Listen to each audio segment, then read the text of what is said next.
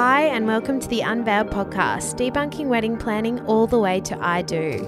As a photographer and videographer in the industry, we're asked daily as to where to start when it comes to planning your big day. So allow us to help you make the planning process as seamless as possible. Consider Unveiled your little black book of weddings, packed full of insight from industry experts, do's and don'ts from couples who have already tied the knot, plus an abundance of info on your most requested topics.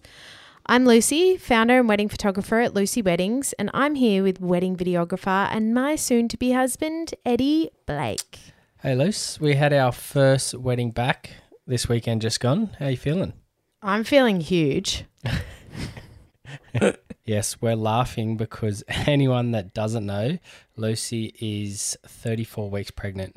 No, I feel good. It was a beautiful wedding we shot at Redleaf in Wollombi. It was a nice one that we were starting back the season together, which was cute.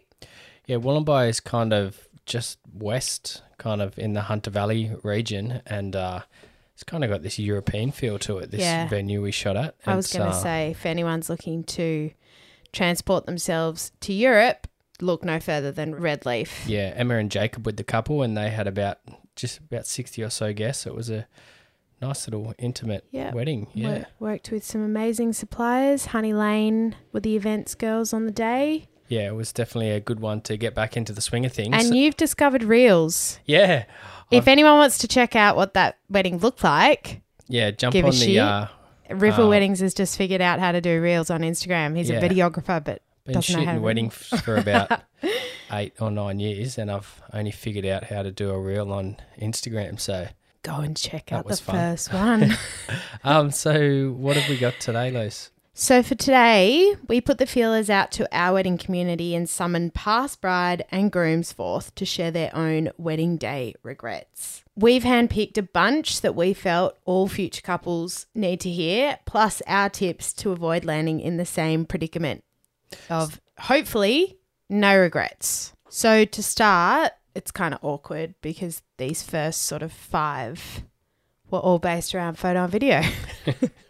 Oh, shit. So a number of people have said not enough photos with our family and friends. Another listener has said our photographer didn't get any photos of us and our 3-year-old daughter. Not getting a photo with our celebrant or any vendors who made the day happen. And taking our photo and video planning a little more seriously. So a couple of these are centred around the family photos, and interesting one because I've actually got a wedding coming up in a couple of weeks, and the main point that the bride has said is she really, really wants to get a lot of family photos because she's had some experiences with her mates. They just didn't nail the family photo time. So just for our listeners, Ed, when do family photos generally happen? I feel the best time to do it and the time that most photographers would schedule them would be after the ceremony. Generally, after a ceremony, we let guests say g'day to the bride and groom, and then shortly after that, we'll start doing the family photos. All right. So what can couples do to cover their bases with making sure that they get these VIP photos done the way that they want them done?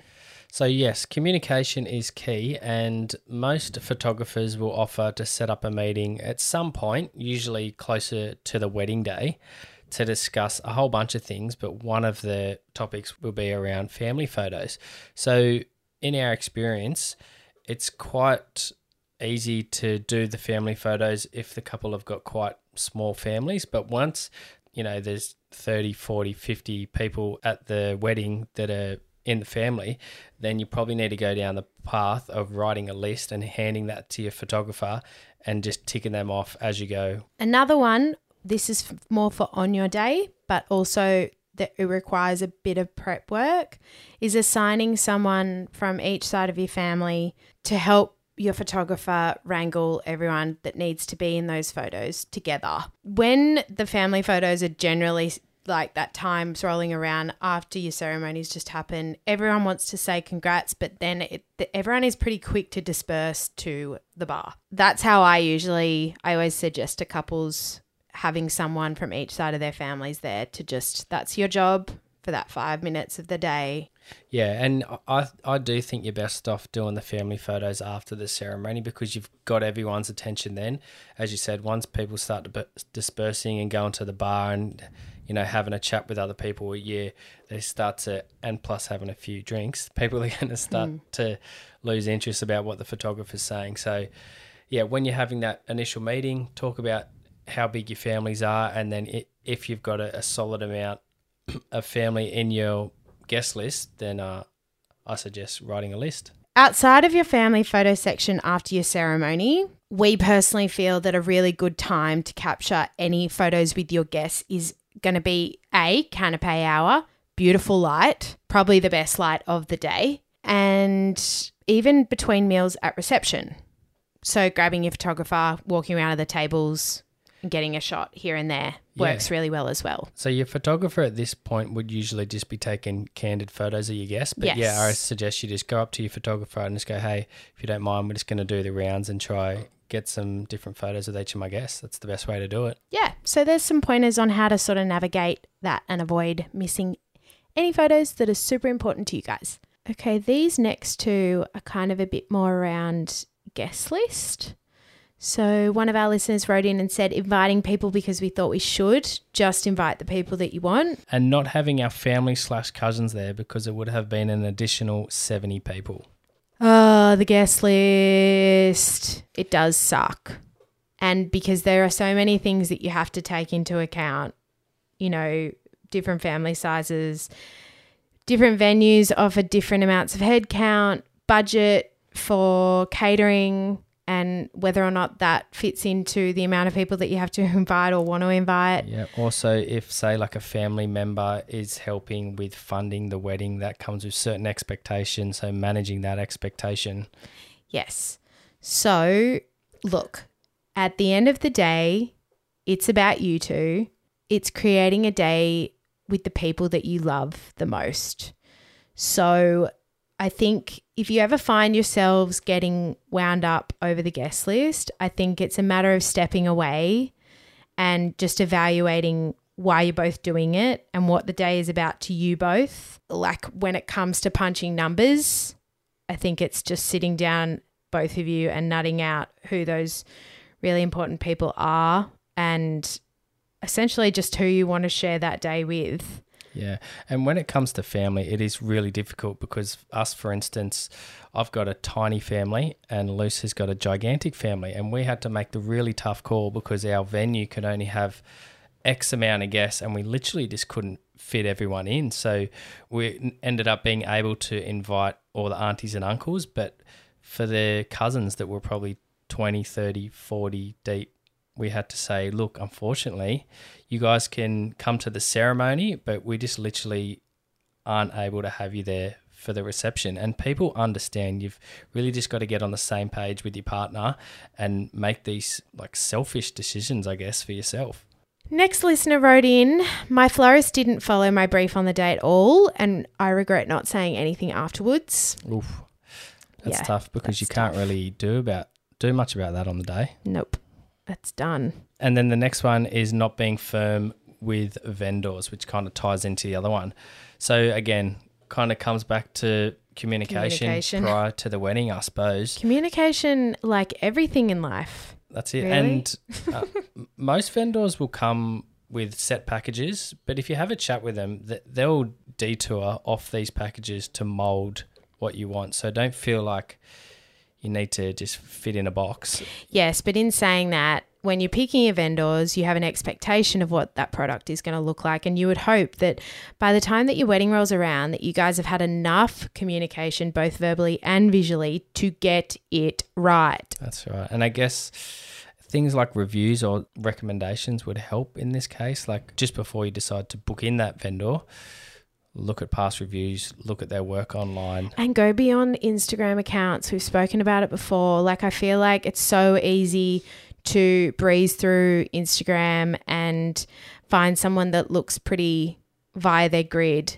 But if you haven't done your research thoroughly into their work, then there is room for failure and unnecessary surprises, I guess. Yeah, that one does suck though, getting there. And oh, you'd be pissed. Absolutely. Your florals play such a big part in your day, and no doubt, as we've seen, you pay a lot of money to a florist. And the flowers don't last that long either. I can remember bringing flowers home from weddings and wake up in the morning and they're dead. So. You got the dud flowers. So hire people you trust. Also, in creative folk defense, you do need to, when you choose to hire someone, you do need to have that surrender of control to their creative ability. But again, to avoid that unnecessary and unwanted element of surprise, communicate, meet with them, chat with them as much as you want to as well, guys. In any vendor's case, you are paying big bucks to have them do their job correctly. Once you've booked them, you can communicate with them however and whenever you need. Yeah, but I will preface there that you don't want to completely take away the creativity for that vendor. So yes, give them some guidance, but let them have their trust. Own creative juices. And yeah, once you book them, put your trust in them on the day, because every venue's different, every wedding's different, every couple's different, and, you know, chances are you're going to get blown away by what they come up with. All right, and finally, hiring house but not the cleaners. I thought that was a really interesting one. For those people who are looking to hire not a venue and you're looking to do a smaller or just a wedding held at a house, that's crucial. That is, sure. Definitely is crucial. Hire the cleaners the next day. I guess the cleaners, it's probably not going to cost more than, what, a couple $100? And also, do not underestimate the mess that people can make. Yeah, absolutely. Yeah. Yeah, that is a good one. Not paying our venue the extra hour to enjoy the dance floor, and also not eating enough. I can tell you what, that one about the dance floor comes up all the time. And some venues do have a curfew of, say, like 11 o'clock, which sucks. But if you have the option to go for that extra hour, definitely get it. If it's, I mean, absolutely, if it's within your no budget, question. But somehow find it, find the money. Yeah, that's right, because it's quite common that weddings do go overtime, and then once it goes overtime, it just eats into the dance floor, and then all of a sudden, you know, you're banging out and on the dance floor, and then banging out, lights on, it's all over. It's like when they used to turn lights on at school dances. No one was ever ready. I don't know what you were up to. Okay, we got that. Another one, having kids in the bridal suite. They scream the whole morning getting ready. Oh, that is a tough one. And I think she won't mind me saying this. This is Alana that wrote in. I was actually at this wedding, and she was right. It was chaos in that bridal suite beforehand. But you handle it like an absolute trooper. But yes, you got to. Unfortunately, I think the kids at that age were like, there was about 3 or 4 of them. They were between the ages of newborn to about 5, and, you know, they don't know any better, and just really heightened to the stress of the day. You know, it's about half an hour before you got to walk down the aisle, and you got these kids yapping. So, I mean, if you can, try and get them off with someone, babysitter, parent, just get them out of the bridal suite. Yeah, no one's going to judge you or think that you love them any less. But the day is about you, not them. That's exactly right. Yeah, the focus is on you guys. And yeah, well, we're going to have an 8-month-old and so gorge, but like it's about us, not that 8-month-old. Lucy said to me the other day, she's like, I don't want you holding the baby at the end of the aisle, because that means you're not going to look at me. And I wasn't joking. Once I had to think about it, I guess it's you're true. Right, Lucy, because – I mean, we love kids, but you know what it's like. As soon as you're in a room with a child, your focus immediately goes to the kids. Yep. And this day is about you too. So beat it, kids. Yeah, beat it, kids. Another listener said, as the bride, I wish I got my makeup done second last instead of last. So I find this really interesting. Yeah, I'm guessing this is because she probably just wanted a little bit more time to chill before the ceremony. Yeah. And I mean that time in the morning for women especially, it can go so slow, but then it also can go so fast. So, yeah, I would assume that this bride is sort of saying that she would have loved a hot sec to, you know, debrief and not be sitting in a chair before she has to walk down the aisle. Yeah, yeah. Interesting one. I think it is a good one though for people to sort of I actually really like that one because it automatically at I think every single wedding I've done, it's always just been the bride getting the makeup done last. Mm. So, yeah. Maybe like for photos as well, rather than them being in the chair so much with their makeup done, you know, they could be walking around and actually interacting with the people that they're getting ready with, you know, because a lot of brides don't like having their photo taken before their makeup's not ready. And finally, spending so much money, I wish we had eloped and had a backyard party afterwards. So there you have it, guys. Thanks to everyone that wrote in with their past regrets, and hopefully you learn a little bit. Did any of those surprise you, Eddie? The one surprised me about not getting any photos with my vendor. Who cares about the vendors? Yeah, I don't think anyone's asked to ever get a photo with me. So hopefully for everyone that's got their wedding coming up, that can be a bit of a checklist for you guys to... Yeah, don't make the same errors. Go off. Honestly, don't worry about getting a photo with your vendors. Who cares? We'll see you next week, guys. Bye.